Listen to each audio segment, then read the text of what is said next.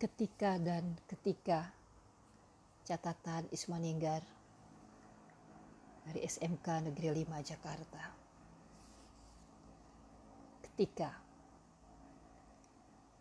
Ketika dua ribu sembilan belas diakhiri dengan rutinitas yang sama oleh sebagian orang yang tetap menjaga image-nya, di beberapa penjuru kita dengar suara petasan bersahut-sahutan dengan suara trompet memekakkan telinga. Langit dipenuhi bentuk-bentuk beraneka warna yang tidak bermakna. Sementara tidak sedikit penjajah trompet yang menangis, menjerit, karena hujan seperti ditumpahkan dari langit seolah tanpa henti, menghempuskan mimpi mereka untuk raup keuntungan lebih seperti tahun-tahun sebelumnya. Ketika dua ribu dua puluh diawali dengan meluapnya air di berbagai penjuru, membanjiri rumah-rumah di bantaran sungai, membanjiri rumah-rumah di gang-gang sempit, membanjiri rumah-rumah di perkampungan, membanjiri perumahan sederhana, bahkan membanjiri perumahan yang terbilang cukup mewah. Bahkan tanpa permisi, menyambangi istana kepresidenan. Keluhan, umpatan, makian, bahkan sumpah serapah yang dilontarkan, berakhir dengan menyalahkan orang lain, tanpa mau introspeksi diri. Ketika masih disibukkan dengan berbagai tindakan pemulihan, perbaikan, pembangunan untuk atasi itu, lagi-lagi kita diberi teguran yang bahkan lebih berat bagi semua kalangan.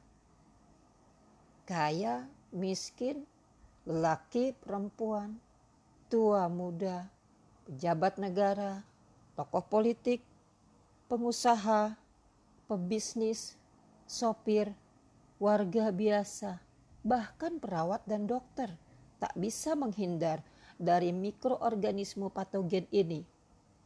Coronavirus yang menyerang sistem pernapasan manusia.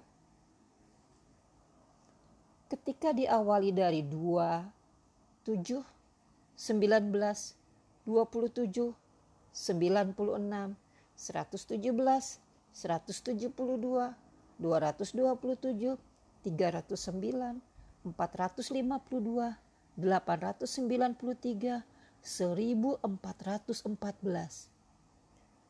Kapankah hitungan itu akan berakhir? Ketika diawali dari sebuah kota, terus menimbulkan efek domino. Kini tidak sedikit kota di Indonesia pun terdampak. Ketika pemerintah tetapkan kondisi tanggap darurat, mulai dari gunakan masker, jaga jarak, rajin cuci tangan, sampai tentukan aturan tetap kerja di rumah, belajar di rumah, di rumah saja.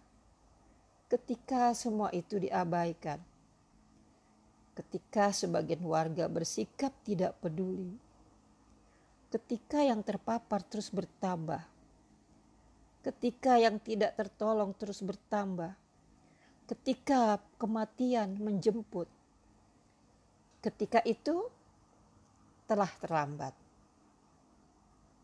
Jakarta, tiga puluh Maret dua ribu dua puluh.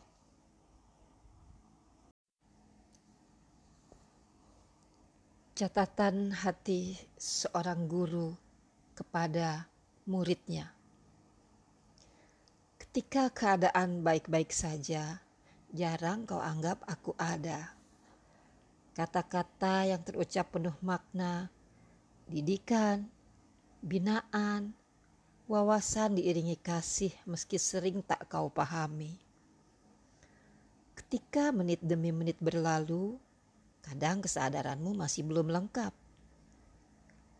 Matamu memandangku, tapi tidak dengan hati dan pikiranmu. Kau tetap kosong. Ketika berpisah, tak sedikit pun kau merasa kehilangan, apalagi rindu.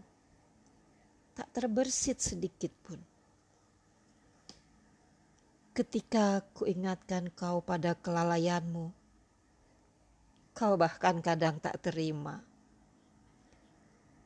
Ketika kuingatkan kau pada kesalahanmu, kau kadang mencibir. Ketika kuingatkan kau untuk sholat dan berdoa, mohon maafnya tuh kekuranganmu, mohon lindungannya agar bisa raih cita-citamu, kau meremehkan. Dan kini, yakinkah kau bahwa aku memang tak pantas dianggap? Pejuang, enam belas Maret dua ribu dua puluh. Ada rindu di sini. Tak kudengar lagi celotehmu yang lucu.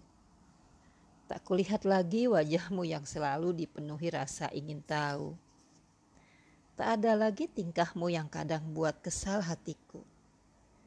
Tak kurasa lagi arti hadirku untukmu. Tak pernah ku tahu kapan masa itu akan kembali.